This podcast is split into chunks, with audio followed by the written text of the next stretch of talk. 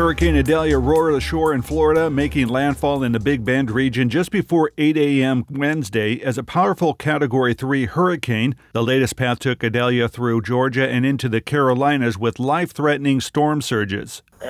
Our sheriff has just asked everyone to stay put, stay off of the roads, and um, you know until they can clear some of these big trees.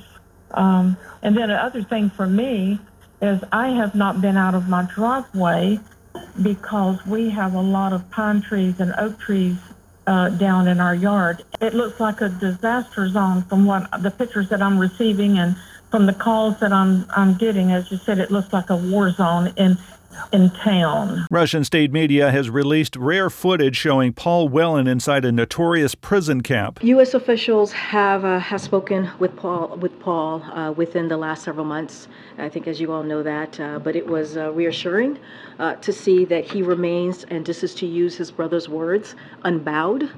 Uh, Paul continues to show tremendous courage.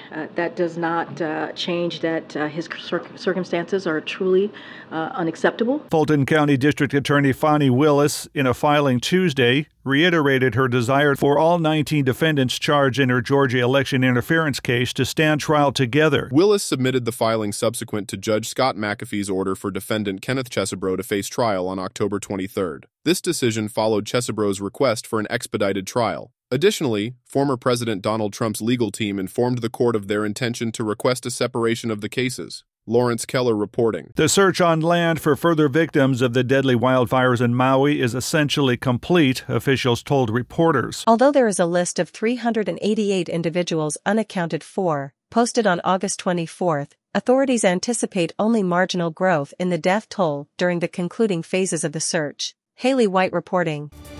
This is the latest news headlines. Police in the northern Texas city of Allen found four people dead Monday in what investigators say was an apparent murder suicide. Police indicated that the fatalities were apparently due to a murder suicide. However, they did not promptly release the identities or ages of the deceased, nor did they provide additional particulars about the incident.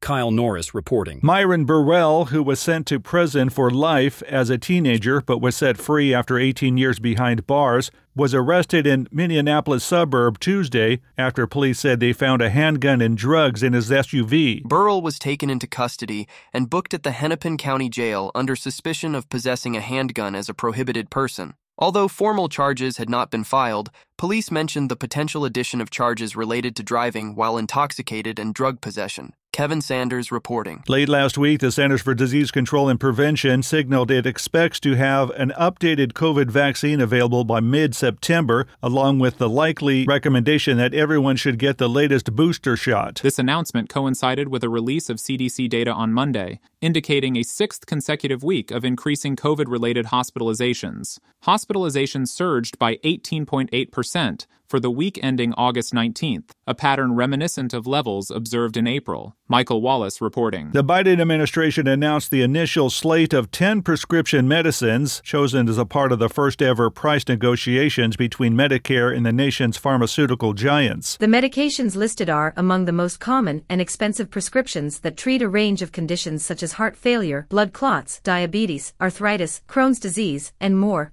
Biden stated in a communique heralding the commencement of the highly anticipated initiative.